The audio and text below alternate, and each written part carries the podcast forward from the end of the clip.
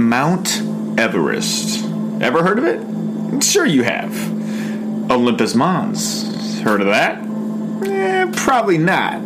Eh, You probably wonder what the heck is Olympus Mons and what is this guy talking about? I hope that's what you're thinking. Either that or you're an astronomical genius, you did a quick Google search and already know. Regardless, what I'm going to tell you about might seem a little bit deceiving.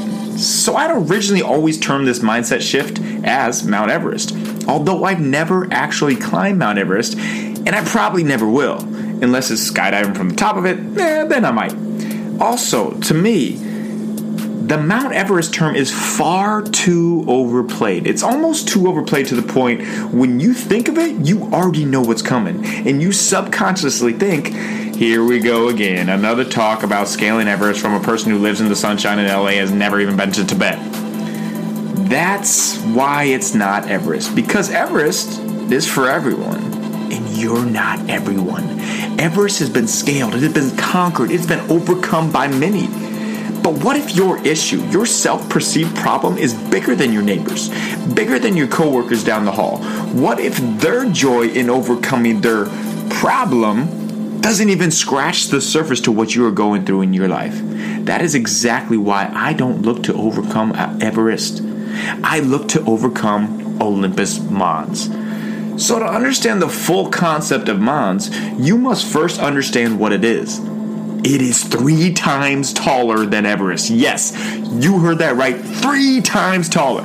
Olympus Mons is a volcano that literally engulfs the planet of Mars, a volcano that covers the entire horizon and is so vast in size it actually curves with the sphere of the planet.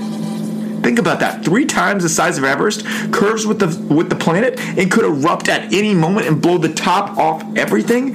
Literally everything. Sound like a bigger issue than your neighbor has? Yeah, I would say so.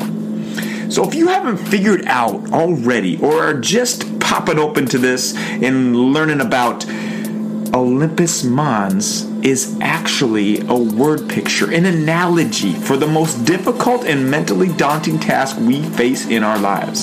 Imagine that tomorrow you have to climb Olympus Mons. You're on Mars. I'm guessing you're going to have to have extreme nerves and the understanding that you are going to go through hell and back. If you even make it back. Imagine, of course, that you're on Mars tomorrow, and when you wake up, there with all the Martian neighbors of yours. We all have Olympus Mons in our life. It's true. We all have them. We all have something that we know we don't want to face. We don't want to go through that tough time, that agony, that pain. But we know if we do, we know if we battle through the adversity, we're going to be free. We're going to be free from caring what anyone else thinks. We're going to be free from having to live up to expectations that have put on us through our whole entire lives. We're going to be free to step into any situation, any business meeting, anything, and know that we can overcome it because we've overcome our Olympus Mons.